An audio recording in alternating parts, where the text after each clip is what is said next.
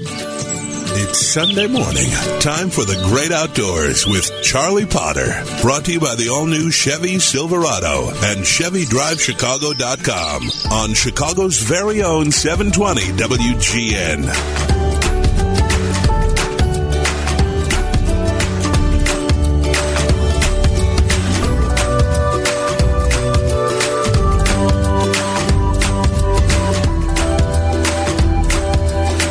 Good morning. Welcome to the Great Outdoors Show. Charlie Potter, your host here on WGN Radio.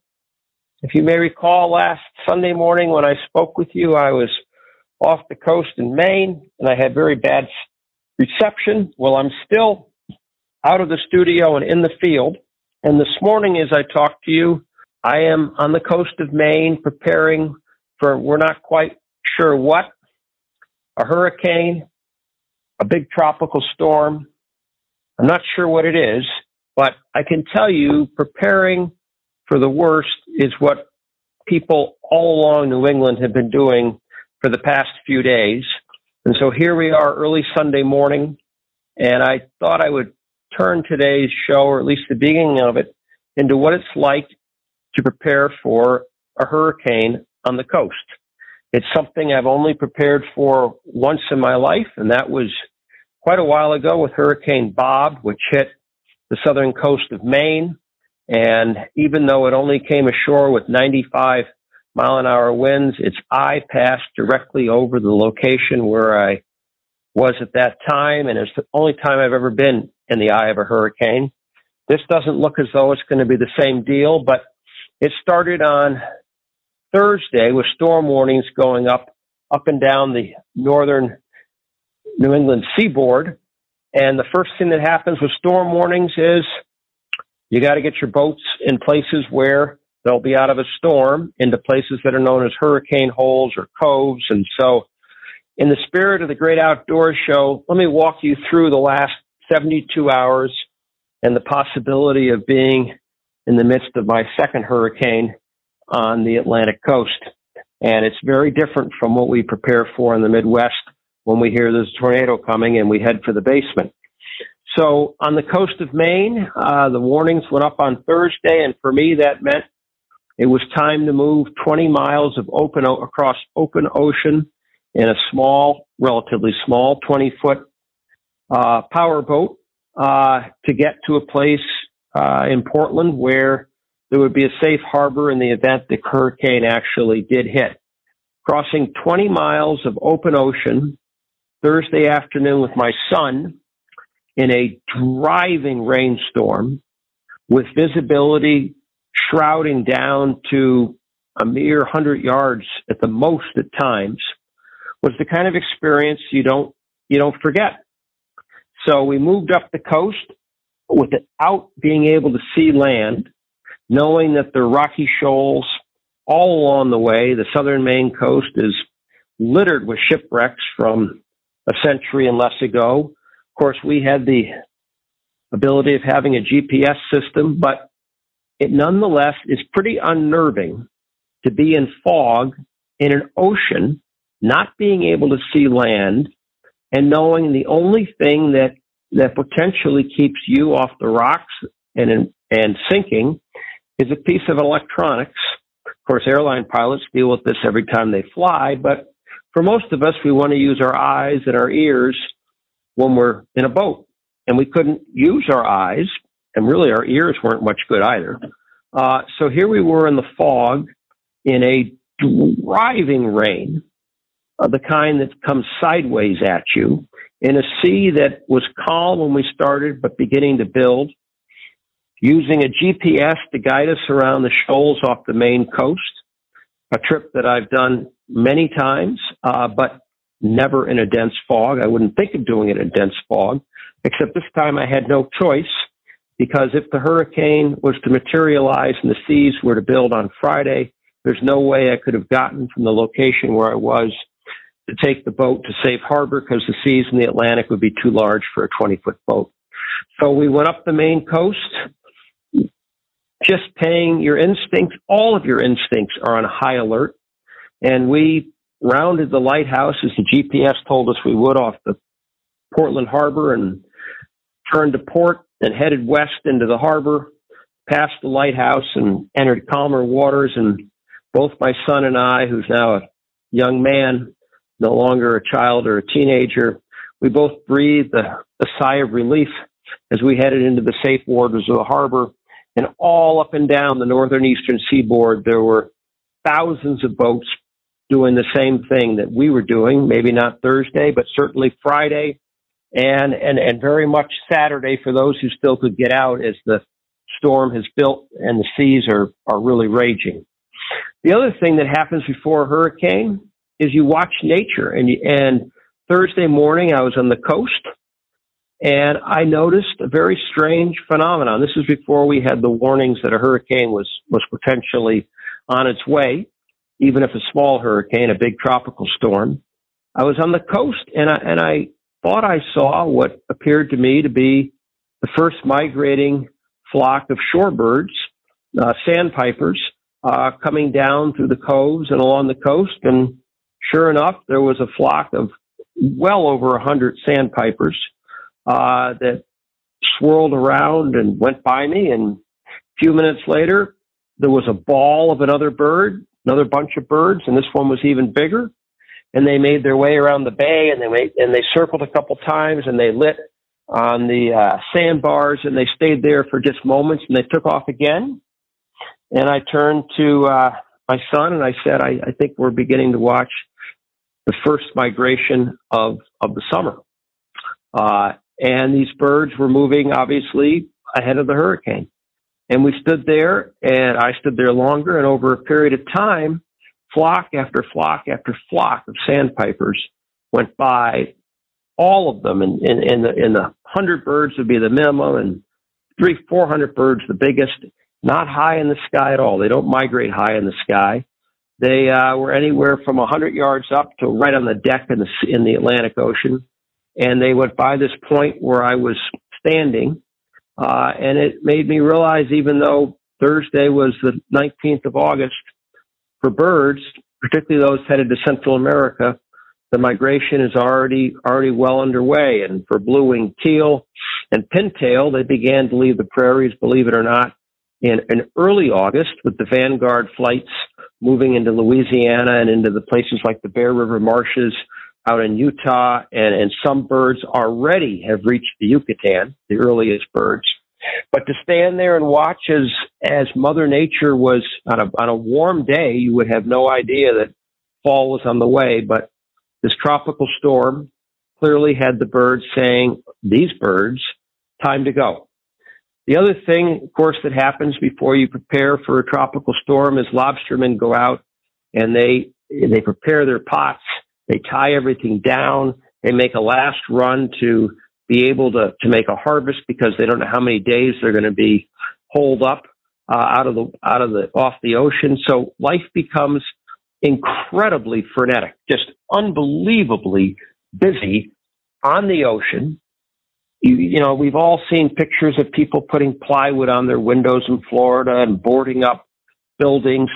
But to be on the sea, right on the coast, and watch as a community that's lived with hurricanes since people first settled here a long time ago deals with hurricanes. And you see the frenetic activity in the harbor. You see moorings being pulled. You see ships moving way back up into the tidal marshes everything to get out of the storm's way. And then again, you watch Mother Nature and you look at the birds. And on this, this Sunday morning on the coast of Maine, you realize that they were telling you several days ago, time to get out of Dodge, at least for the earliest migrants we're telling you. And then the rafts of eiders and scoters, which often are further off the coast, they suddenly began to appear near the harbors and along the coastline. They too know something's coming by tomorrow, we'll, we'll know pretty much what it was. But that's my story this morning from the coast of Maine, where I did not expect to be there this long, but I too am grounded by Mother Nature. When I come back, I'm going to talk about an unbelievable story that is taking place from two organizations that have every intention of disrupting wildlife management as we know it. I'll be back in just a moment. This is Charlie Potter on the Outdoor Voice of Chicago and America, 720 WGN Radio. And first, a message from our longtime sponsors, the Northwest Indiana and Chicagoland Chevrolet dealers.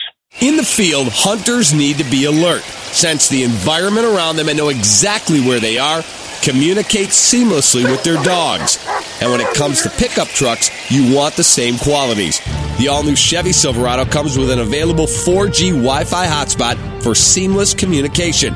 It's designed to handle the toughest loads with advanced trailering technology, tough on the road and off. And the all new design gives you more cargo space than the competition. Chevy Silverado is the most dependable, longest lasting full size pickup on the road. Plus, there's never been a better time to see your local Chevy dealer about the Big Fix lease. It's an amazing lease deal that can lower your monthly payments and give you more Chevy, all for less money. That's a treasure hunt. So head to your Chicagoland and Northwest Indiana Chevy dealer or go to ChevyDriveChicago.com and see why Chevy is the number one best selling brand in Chicagoland now eight years running.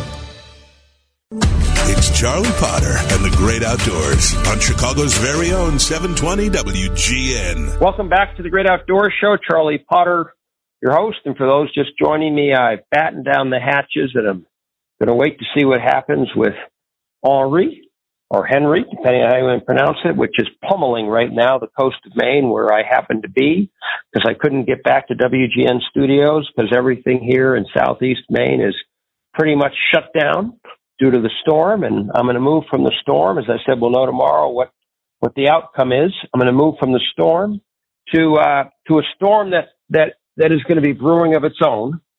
It has nothing to do with weather. It is a preposterous, and yet it shows that perhaps nothing is preposterous anymore. A petition to ban all interstate transport of wildlife would cripple conservation excuse me, would cripple conservation efforts and destroy hunting as we know it. It's, I'm reading this headline thinking this is impossible. An Outdoor Life magazine has been in some newspapers. Two, they call themselves conservation groups. No, they are not conservation groups. Conservation is, you've heard me speak often, is the wise use of our natural resources. Two, what only can be described as extreme or radical environmental groups want to ban the transportation of wildlife, including wild game, across state lines.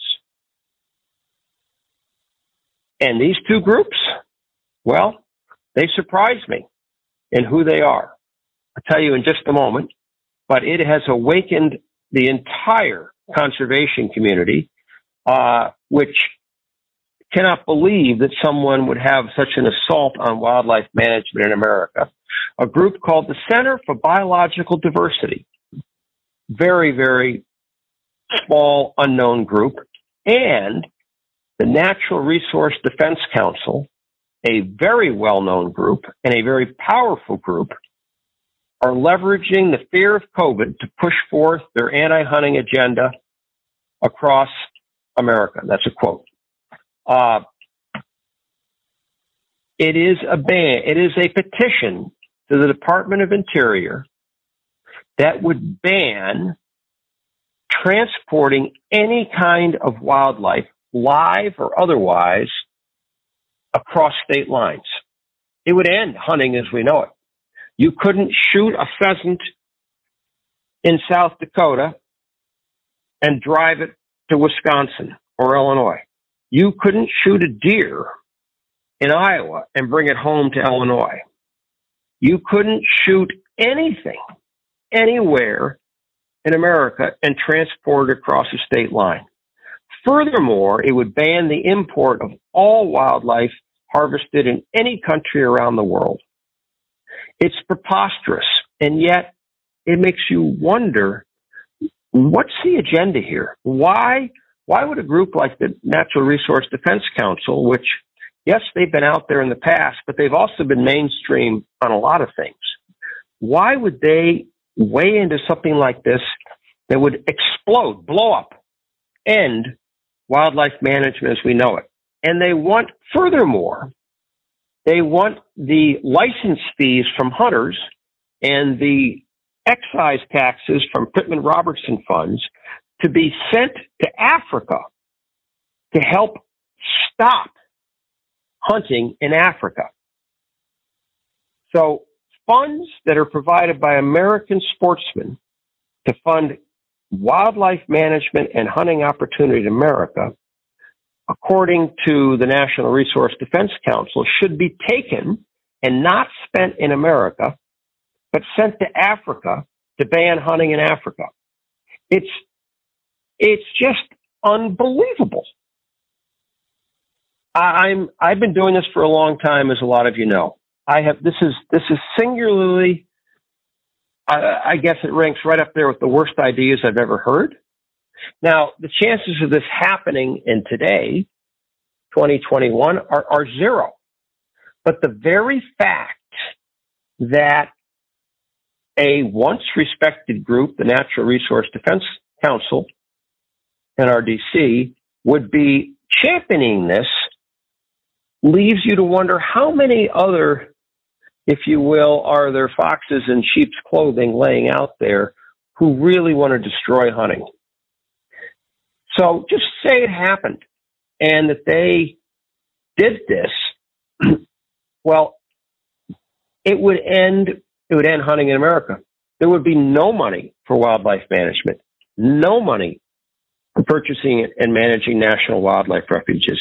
There would be no hunting industry because you couldn't hunt anywhere in, but the state you lived if you intended to shoot something and bring it home. There would be no taxidermy business. There would be no processing of game meat business. It would be over billions of dollars would be lost. And in their perfect world, the money that was left would be sent to Africa to stop hunting there. So I don't know what on earth would cause them to, to do this, but the Natural Resource Defense Council has, has really lost its way. If they, in fact, think this is something um, that could possibly be accepted in the mainstream. It can't be accepted in the mainstream. This this would be the, if you will, the sword on which everybody who believes in conservation and hunting would die on their sword over this one.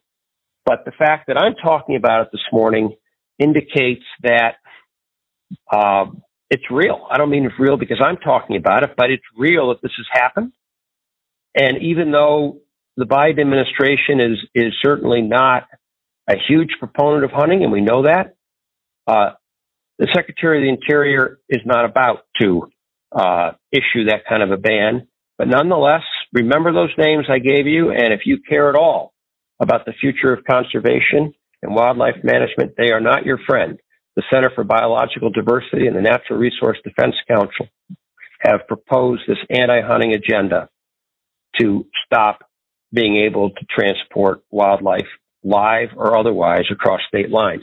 I got to go now, but next week I'm going to talk a little bit about the NRA and the new charges that have been leveled against the NRA, which individually are bad enough, but taken as a whole are the kind of charges that will destroy whatever integrity is left of the NRA. And if proven, uh, certainly will send a lot of people who've been senior managers in the NRA for a long time to jail. Sad story. Terrible story. Next week, we'll talk about it and what it means for conservation. Thanks so much for listening. From the Atlantic coast and hunkering down, hoping a hurricane doesn't hit, this is Charlie Potter, the outdoor voice of Chicago and America, 720 WGN.